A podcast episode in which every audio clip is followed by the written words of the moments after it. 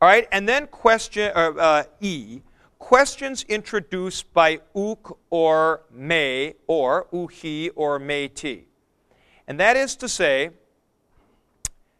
Greek is able to prejudice the answer to a question. That is to say, to expect a positive answer or to expect a negative answer. Look at examples 12 and 13. 12.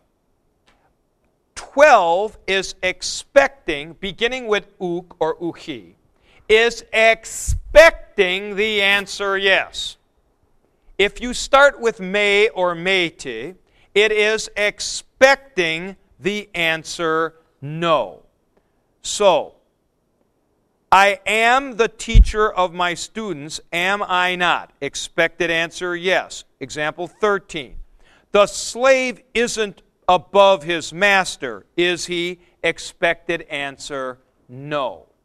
Now, here's the way you do this English wise you make the statement and then reverse it. I'm going to show you here.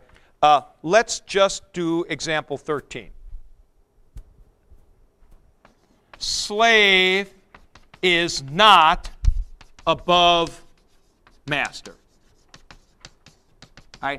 That's what you're expecting people to be thinking.